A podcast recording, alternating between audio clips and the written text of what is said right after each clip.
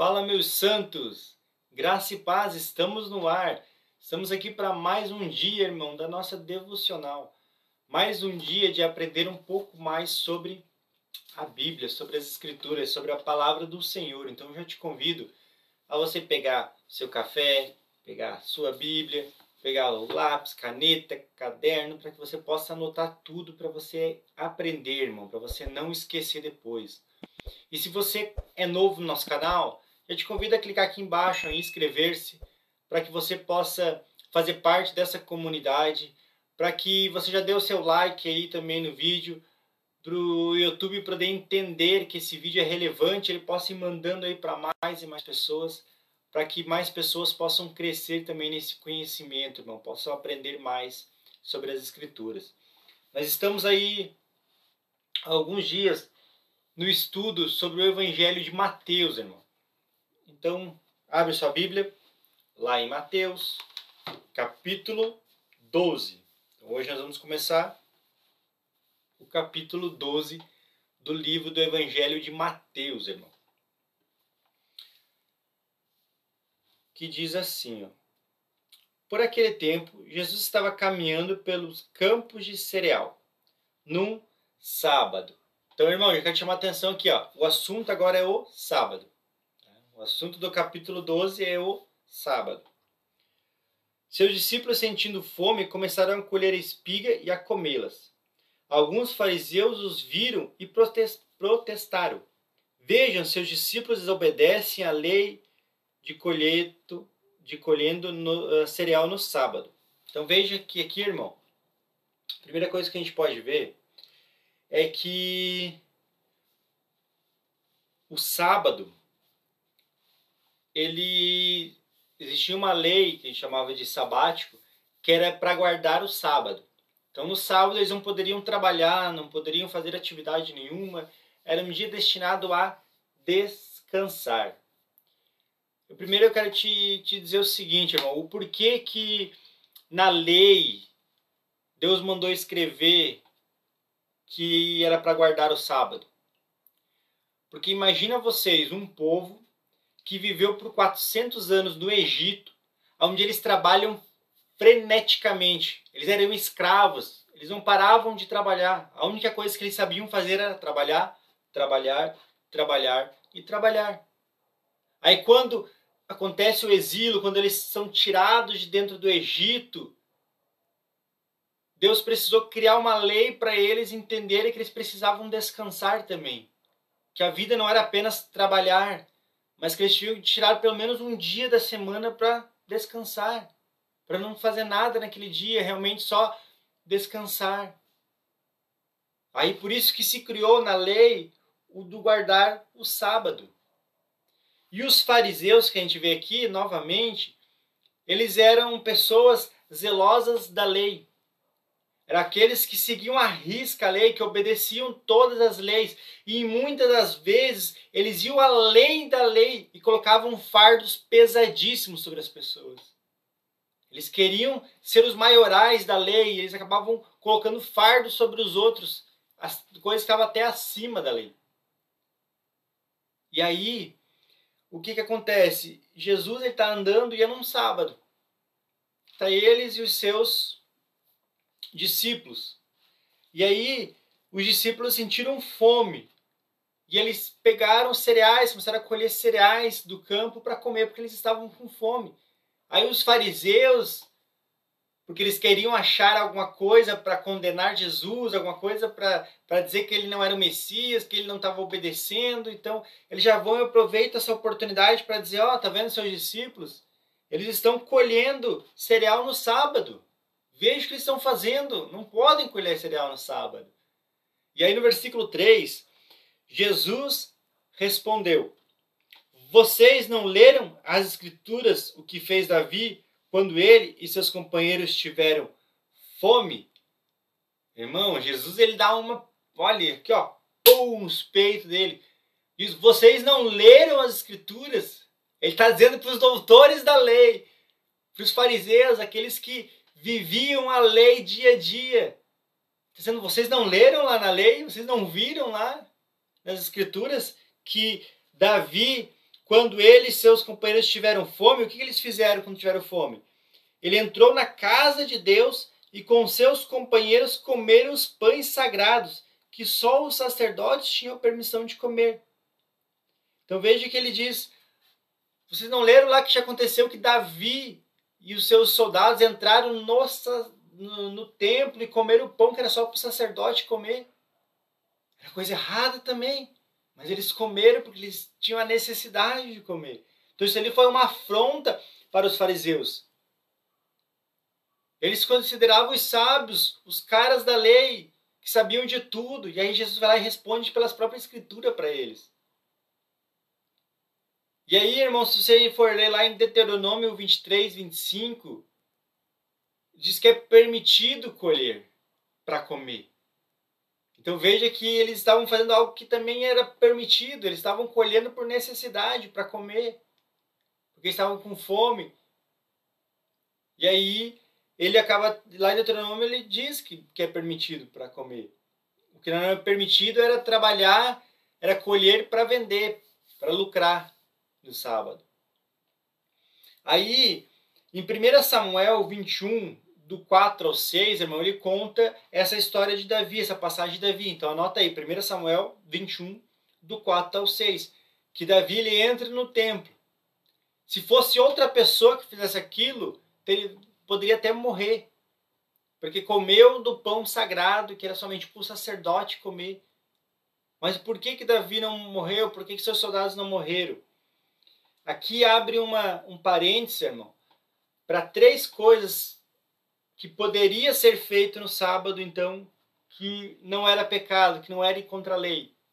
Era se a obra fosse feita por necessidade, se era necessário.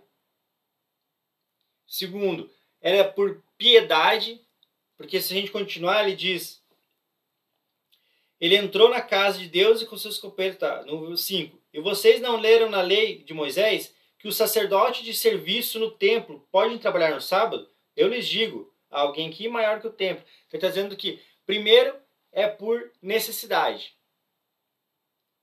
Davi, por necessidade, foi lá e comeu, ou seja, quebrou a lei, mas foi por necessidade. Em segundo, por piedade, porque os sacerdotes trabalhavam para o povo, mesmo no sábado. Eles trabalhavam por piedade do povo. Em terceiro, por obras de misericórdia, porque ele diz, ó, Quero que demonstrem misericórdia e não que ofereçam sacrifício. Tá dizendo, eu quero que vocês demonstrem misericórdia, nem que seja no sábado, pode demonstrar a misericórdia. E aí ele continua falando. Primeiro aqui, irmão, algo tremendo, ó, que ele fala. Vocês não teriam condenado meus, uh, no 5. 6, ó. Eu lhes digo, há alguém aqui maior que o templo. Veja que ele está dizendo, coisas acontecendo no templo, mas aqui há alguém, o Messias, o Cristo, que é maior que o templo. Vocês não teriam condenado os meus discípulos inocentes se soubessem o significado das Escrituras. Quero que demonstrem misericórdia e não ofereçam sacrifício, pois o Filho do Homem é Senhor até mesmo do sábado. Ah, ele vai lá e diz, ó, tá vendo? Mas é que eles não reconheciam que ele era o Senhor, que ele era o Messias. Ele está dizendo, o Senhor é do Filho do Homem é Senhor até do sábado. Aí no versículo 9, ele continua. Então Jesus foi à sinagoga local, onde viu um homem que tinha uma das mãos deformadas. Os fariseus perguntaram a Jesus: A lei permite curar no sábado? Esperavam que ele dissesse sim, para que pudesse acusá-lo. Jesus respondeu: Se um de vocês tivesse uma ovelha e ela caísse num poço no sábado, não trabalharia para tirá-la de lá?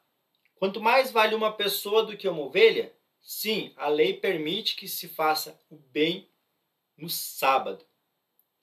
Em seguida disse o homem: Estenda a mão. Ele a deu e ele foi restaurado, e ficou igual a outra. Então os fariseus convocaram uma reunião para tramar o modo de matá-lo. Então veja que aqui Jesus entra na sinagoga, na sinagoga alguém precisava de cura. Aí os fariseus, para tentar pegar Jesus de novo, vão lá e dizem: Ei Jesus, pela lei pode curar no sábado, esperando pegar Jesus. Aí Jesus ele entra com uma parábola, uma pequena parábola aqui, para a gente entender. Ele diz: tá, e se uma ovelha de vocês caísse num peral, num poço, Vocês iam deixar essa ovelha lá morrer? Ou vocês iam entrar lá e trabalhariam para tirar ela de lá e para salvá-la? Aí ele tocou no, no que era de estimação deles, porque ovelha significava dinheiro, era rebanho, era troca de moeda, era dali que eles iam tirar o, o, o ganha-pão deles. Ele está dizendo, tá, se é por causa do dinheiro, vocês podem fazer, pode trabalhar no sábado. Agora, se é para fazer o bem a outra pessoa, não pode? É errado daí. Veja que Jesus ele dá um, de novo uma chicoteada neles. Ah, se for então para ganhar dinheiro, pode. Se for para cuidar das ovelhinhas que vocês estão lá para ganhar dinheiro, pode. Uma ovelha vale mais que uma vida? Então eles estavam querendo pegar Jesus, mas Jesus vai lá e responde como ele sempre fez, dando de dois pés neles, irmão, de voadora. Pegando eles na hipocrisia.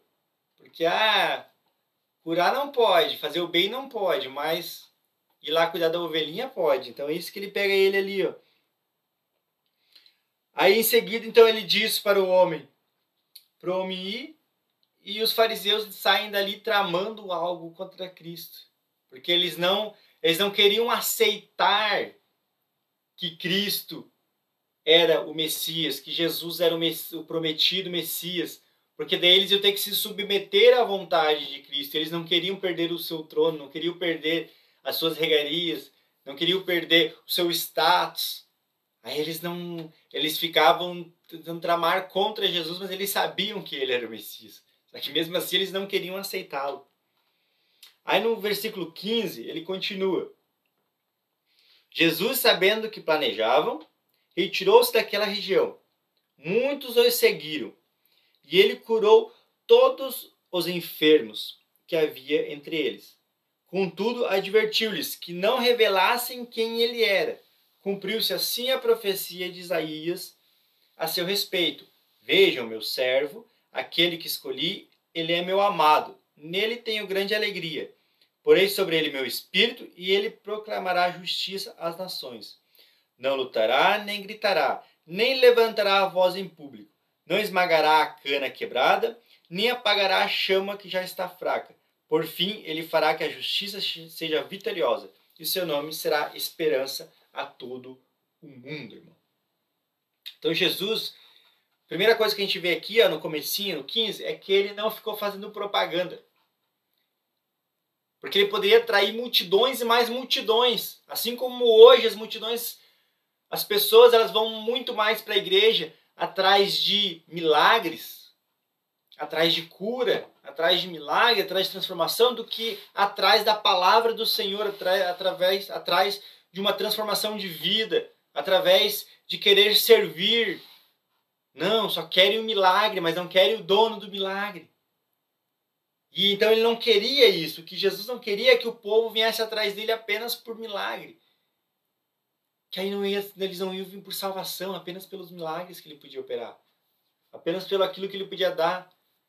Mas ele queria que todos alcançassem a salvação. Então eles queriam que eles reconhecessem quem ele era. Então por isso ele sempre falava: não espalhem, não espalhem, não digam o que eu fiz. Já para que as pessoas não viessem apenas pelo milagre, Aí ele fala então que se cumpriu a profecia. Novamente a gente vê, se você está me acompanhando aqui em todos os vídeos, você vai ver que isso é recorrente. Novamente Mateus ele está escrevendo esse livro para os judeus. Então ele pega novamente o que o profeta Isaías já falou lá em Isaías. Anota aí, Isaías 42, do 1 ao 4. Então já estava escrito lá em Isaías essa profecia que, veio, que viria um servo, aquele que eu escolhi, que ele é amado e nele tenho grande alegria. Porém sobre ele meu espírito, proclamará justiça, não lutará nem gritará. Olhe bem, irmão. Será que é isso que nós estamos fazendo? Ou o que nós estamos fazendo no Facebook, no Instagram, gritar, é brigar. Pá, tô brigando por Jesus. É? Será? Será que é isso mesmo?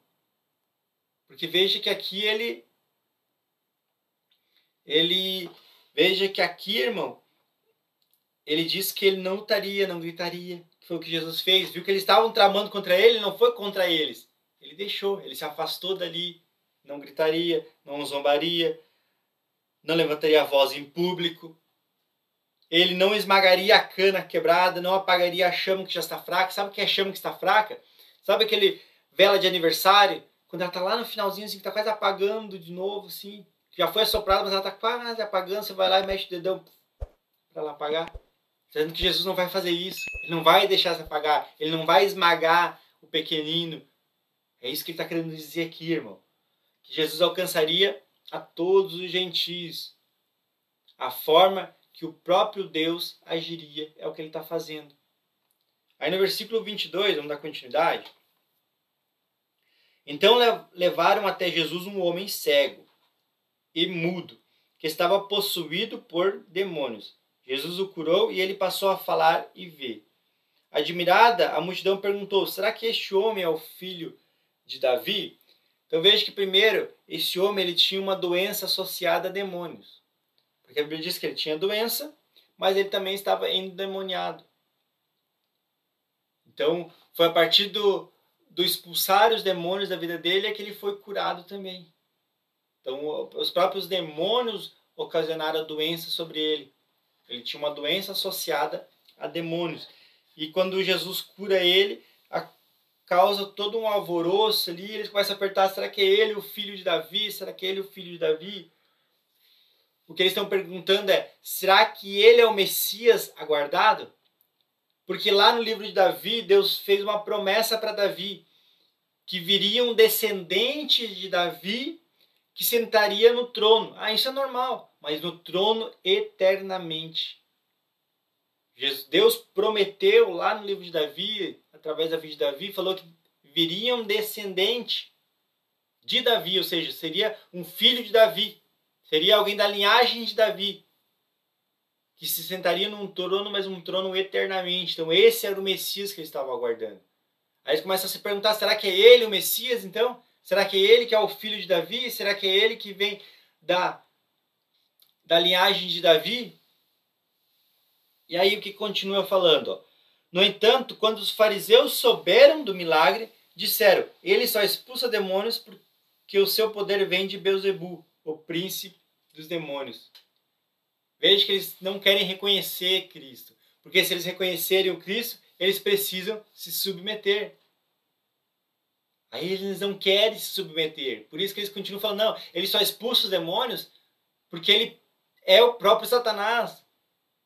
Porque ele é o Beuzebu. Então por isso que ele consegue expulsar demônios. E aí continuando no versículo 25, Jesus conhecia os pensamentos deles. Olhe bem, até os pensamentos Jesus conhece. E respondeu: Todo reino dividido internamente está condenado à ruína. Uma cidade ou uma família dividida contra si mesma se desintegrará. Então ele está dizendo aqui que a forma de destruir um reino, uma casa, uma família, uma nação, é dividindo ela. Então já dá a chave que, que para destruir um reino, para destruir uma família, uma nação, é só dividi-la. Que aí você vai conseguir destruí-la. Que aí não vai se ficar em pé aquele reino. Aí no versículo 26, continuando, se Satanás expulsa Satanás, está dividindo a luta contra si mesmo. Seu reino não sobreviverá. Então o que ele está dizendo para os fariseus? Tá, se eu sou Satanás, o que adianta eu estar tá expulsando eu mesmo? Os meus próprios demônios. Meu reino não vai mais existir, vou quebrar com o meu reino. Não é lógico isso. Ele está dizendo para os discípulos, tá? Vocês não têm o conhecimento, tá? Para os fariseus. Mas pelo menos ajam com a lógica, então. Não tem lógico o que vocês estão falando. Não faz sentido. Nem o meu Pia sempre falava, quando passava uma coisa na televisão, um desenho lá não fazia sentido, Samuel falava: pai, isso não faz sentido. Isso não faz sentido fazer assim no desenho. Olha, ele estava ali, saiu, passou para cá, aqueles desenhos de criança, ele não faz sentido. Agora eu lembrei dele. Não fazia, era Jesus estava falando para eles: não faz sentido isso. Não faz. Tem, tem um, pelo menos a lógica. Pensem um pouco, pelo menos. Aí no 27, se eu expulsar demônios pelo poder de Beuzebu, o que disser de seus discípulos? Eles também expulsam demônios de modo que condenarão vocês pelo que acabaram de dizer. Ele está dizendo, tá, eu expulso demônios é porque eu sou Bezebu. Porque eu expulso o nome de Beuzebu. Tá. Mas os seus discípulos, ele está falando para os fariseus, os seus discípulos que seguem a vocês, que também expulsam demônios, que também operam isso, também têm essa autoridade. Porque eles faziam isso. Tá, então eles também estão expulsando no nome de Beuzebu ou não? Eles estão no nome de Deus. É só quando eu expulso que é no nome de Beuzebu. Veja o quanto ele, os fariseus eram hipócritas. Aí Jesus confronta eles ali, tá? Se é eu, é errado. Mas se é ele, está certo. Estamos fazendo a mesma coisa. Mas eu estou errado. Eles não.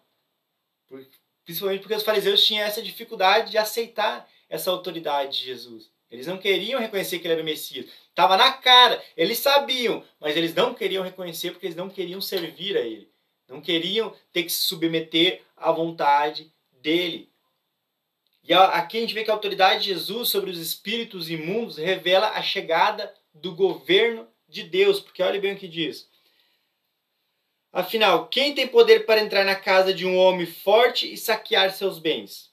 Somente alguém ainda mais forte, alguém capaz de amarrá-lo e saquear a sua casa. Quem não está comigo. Opa, tá no, vamos versículo 29 primeiro. Ó. Afinal, quem tem poder para entrar na casa de um homem forte e saquear seus bens? Somente alguém ainda mais forte, alguém capaz de amarrá-lo e saquear a sua casa. Então aqui ele faz uma parábola novamente, onde ele compara uma casa. Então tem a casa, tem os bens lá dentro, então a casa é este século. o valente que quer entrar na casa para roubar, que ele fala ali, ó. Quem tem poder para entrar na casa de um forte e saquear seus bens. Então, o século é a casa, o valente é Satanás, os bens, os pertences somos nós, então o valente quer nos pegar mas aí ele diz que alguém mais valente ainda que é Jesus, que ele entra neste século. Por isso que a autoridade de Jesus sobre os espíritos imundos revela que é chegado o governo dos céus. Que vamos perguntar, porque Jesus fala que é vai chegar o governo dos céus, mas o governo dos céus vai ser algo futuro, vai ser algo presente. Por isso que isso aqui deixa claro, irmão, que o governo dos céus é algo futuro, mas que se adiantou e entrou dentro do nosso próprio século. São as coisas futuras que entraram no nosso século. Tanto que a gente leu anteriormente em Mateus 8, 29. Vamos voltar lá em 8, 29. Não sei se você lembra, quando os dois endemoniados lá que moravam no cemitério. 8, 29 diz assim, ó. Eles começaram a gritar: Por que vem nos importunar, filho de Deus? Veio aqui para nos atormentar antes do tempo determinado? Está entendendo? Ou seja, os demônios sabiam que o governo dos céus, o governo de Deus iria chegar lá na frente, era um governo futuro. Mas aí o próprio Jesus vem e entra neste século com o governo dos céus agora, para que a gente pudesse já experimentar o que é o governo dos céus. É por isso que os demônios falam: Você já veio nos atormentar agora? Não era para ser agora, mas ele já veio agora. Por isso que ele comenta ali que Jesus ele invadiu, irmão, este, esta era, este século, para poder nos libertar, irmão. Isso é forte, irmão. Entenda isso, em nome de Jesus. Em nome de Jesus, glória a Deus. Aleluia. O reino dos céus ele é futuro, mas também é atual. Porque ele veio a essa era, ele entrou nessa era, meu irmão. No 30 ele fala: Quem não está comigo, opõe-se a mim. A quem não trabalha comigo, na verdade, trabalha contra mim. Ele está dizendo: não existe neutralidade. É o que está lá em Apocalipse. Ou você é quente ou você é frio. Porque os mornos eu vou vomitar. É exatamente isso. Ou você é meu amigo, ou você é meu inimigo. Ou você está comigo, ou você não está comigo. Não existe meio termo. Não existe, ah, porque sou uma pessoa boa, porque não. Não. Ou você está comigo ou não está. É isso que Jesus está falando. Não existe neutro. Aí no 31, por isso eu lhes digo: todo pecado e toda blasfêmia serão perdoados. Então, eu, parênteses aqui. Todo pecado e toda blasfêmia será perdoado. Ah, mas ele cometeu assassinato, será perdoado? Sim. Se ele se arrepender, será. Ele ah, cometeu adultério, assassinato, roubo. não importa. Ele está dizendo que todo pecado será perdoado. Mas, aí quando vem esse mas é que mata. Mas a blasfêmia contra o Espírito Santo não será perdoada. Quem falar contra o Filho do Homem será perdoado, mas quem falar contra o Espírito Santo não será perdoado, nem neste mundo, nem no mundo por vir. Ele está dizendo: quem pecar contra Cristo será perdoado, mas quem pe pecar, blasfemar contra o Espírito Santo não será perdoado, nem nesse século, nem na era por vir. Nunca será perdoado. Irmão, isso é forte demais. Só que o problema disso aqui é que a gente acaba entendendo errado. A gente diz, ah, o que é a blasfêmia então contra o Espírito Santo? Porque nós devemos saber o que é. Ele está dizendo que a blasfêmia não será perdoada. A única coisa que não é perdoada é a blasfêmia contra o Espírito Santo. Até a blasfêmia contra o Filho do Homem é perdoada, mas contra o Espírito Santo não. Mas o que é então essa blasfêmia? Porque às vezes a pessoa chega e diz: Ah, pastor, eu acho que eu não tenho mais perdão, porque eu blasfemei contra o Espírito Santo. Eu estava orando no meio da oração, eu comecei a pensar palavras feias, palavras ruins. Eu acabei blasfemando. Ou eu falei que eu não acredito no Espírito Santo, agora eu já blasfemei contra ele. Não, irmão, você vai entender que não é isso. O que é blasfemar contra o Espírito Santo? Primeiro, é atribuir, atribuir a Satanás uma obra do Espírito, que é o que os fariseus estavam fazendo. O expulsar demônios, o curar, eram obras que Cristo estava fazendo, eram obras do Espírito Santo. Eles estavam atribuindo a Satanás. Então isso é a blasfêmia contra o Espírito Santo. É obras que pertencem ao Espírito Santo e você atribuir que é Satanás que está fazendo. Em segundo, não tem perdão porque é necessário arrependimento para ser perdoado. Você pecou, eu errei, eu cometi uma, um roubo. Para você ser perdoado, você precisa de arrependimento. Você precisa se arrepender do pecado. E quem que nos proporciona o um arrependimento em nós? É o Espírito Santo. É ele que vai nos levar ao arrependimento. É o Espírito Santo dentro de nós que vai nos convencer do pecado. Que vai interceder por nós. Então, nós precisamos do Espírito Santo para poder nos arrepender. Por isso que ele está dizendo que a blasfêmia contra o Espírito Santo não tem perdão. Porque a partir do momento que você peca contra o Espírito Santo, ele não vai estar mais dentro de você. E se, você, se ele não está mais dentro de você, você não vai ter mais arrependimento. E se você não tiver mais arrependimento, você não terá mais perdão. Tá entendendo, irmão? O porquê que, que, é, que a única coisa que não existe perdão é a blasfêmia contra o Espírito Santo? Porque é somente Ele que vai nos convencer dos nossos pecados.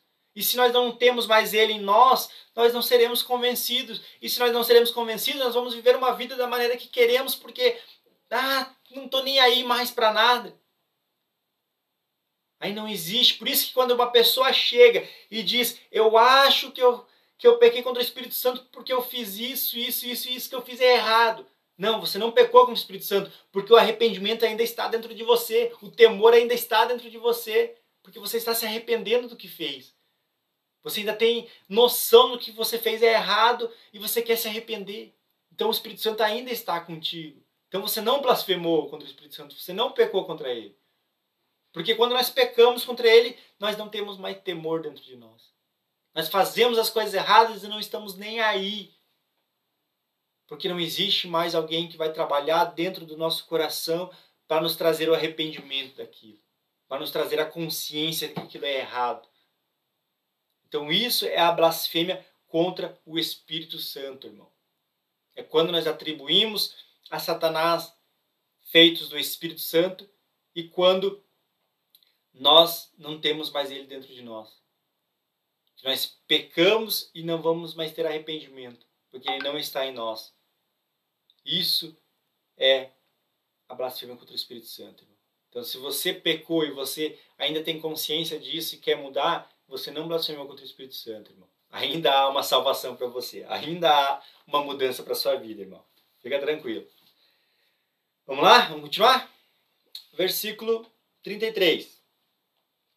Uma árvore é identificada por seus frutos. Se a árvore é boa, os frutos são bons. Se a árvore é ruim, os frutos serão ruins.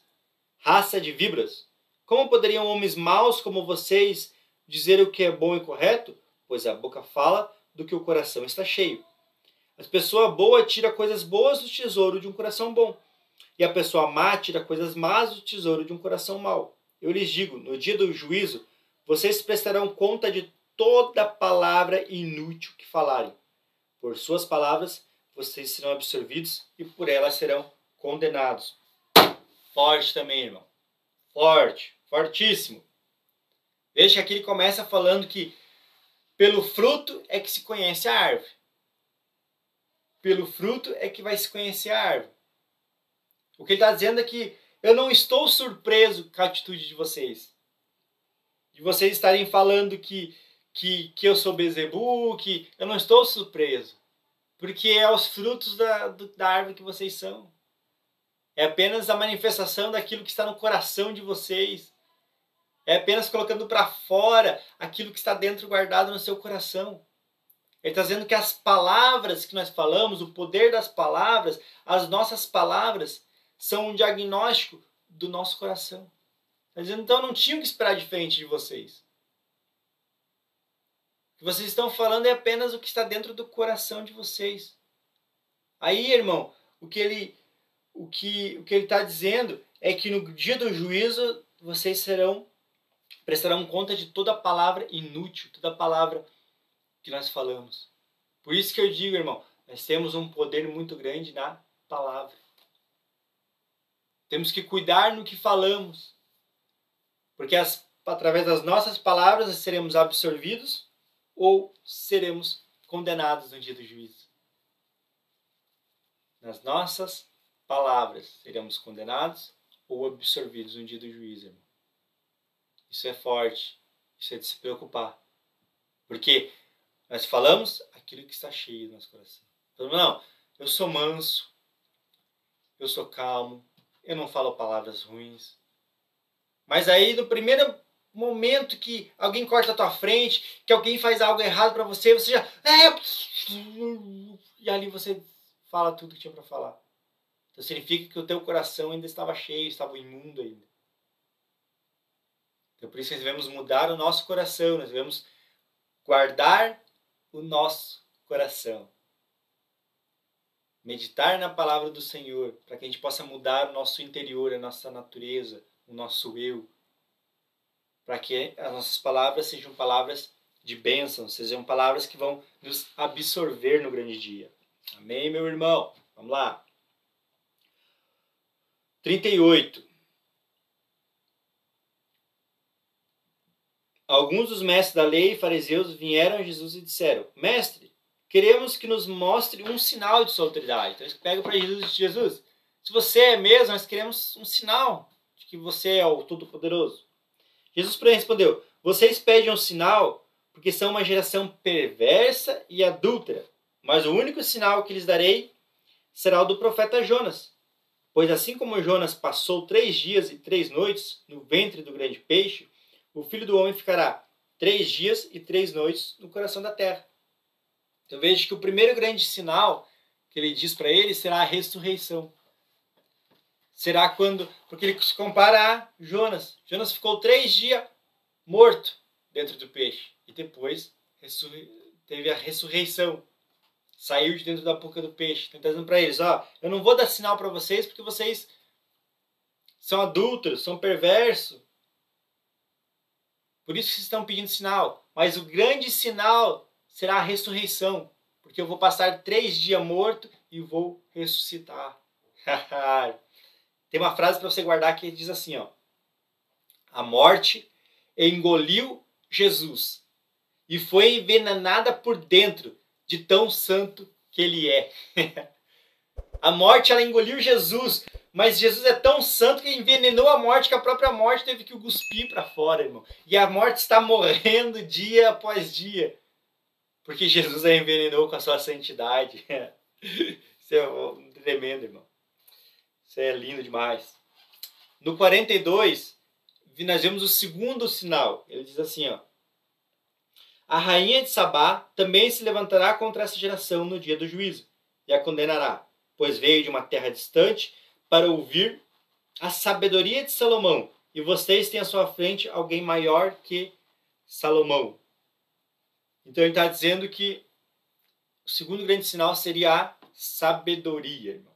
Sabedoria. Aí no versículo 43, quando o espírito impuro deixa uma pessoa, anda por lugares secos e produz e à procura de descanso, mas não encontra. Então diz: Voltarei à casa da qual saí. Ele volta para sua antiga casa e a encontra vazia, varrida e arrumada. Então o espírito busca outros sete espíritos piores que ele, e todos entram na pessoa e passam a morar nela. E a pessoa fica pior que antes. Assim acontecerá com essa geração perversa. Então ele está dizendo aqui que o espírito imundo aqui não foi expulso, ele saiu. O que é isso, irmão? É quando nós usamos métodos humanos para tentar libertar uma pessoa, mesmo ela liberta, ela continua vazia e a sua queda acaba sendo maior ainda. Quando nós não expulsamos realmente o demônio, mas usamos métodos coach, métodos de, de limpeza, métodos de tal, apenas o espírito imundo sai da pessoa e aí a casa é limpa, é varrida, a casa fica limpa, a pessoa fica limpa, só que o Espírito Santo não entrou nela. E aí esse, esse espírito imundo vai circular e depois ele vai voltar e vai encontrar a casa limpa e aí vai trazer mais sete com ele. Nós devemos encher essa casa com o Espírito Santo, para que aí não haja mais lugar para o espírito imundo, irmão. Então, é isso que ele está querendo dizer. Aí no versículo 46, enquanto Jesus falava à multidão, sua mãe e seus irmãos estavam do lado de fora, pedindo para falar com ele. Alguém disse a Jesus: Sua mãe e seus irmãos estão lá fora e querem falar com o Senhor. Então o que, que eles estão dizendo aqui?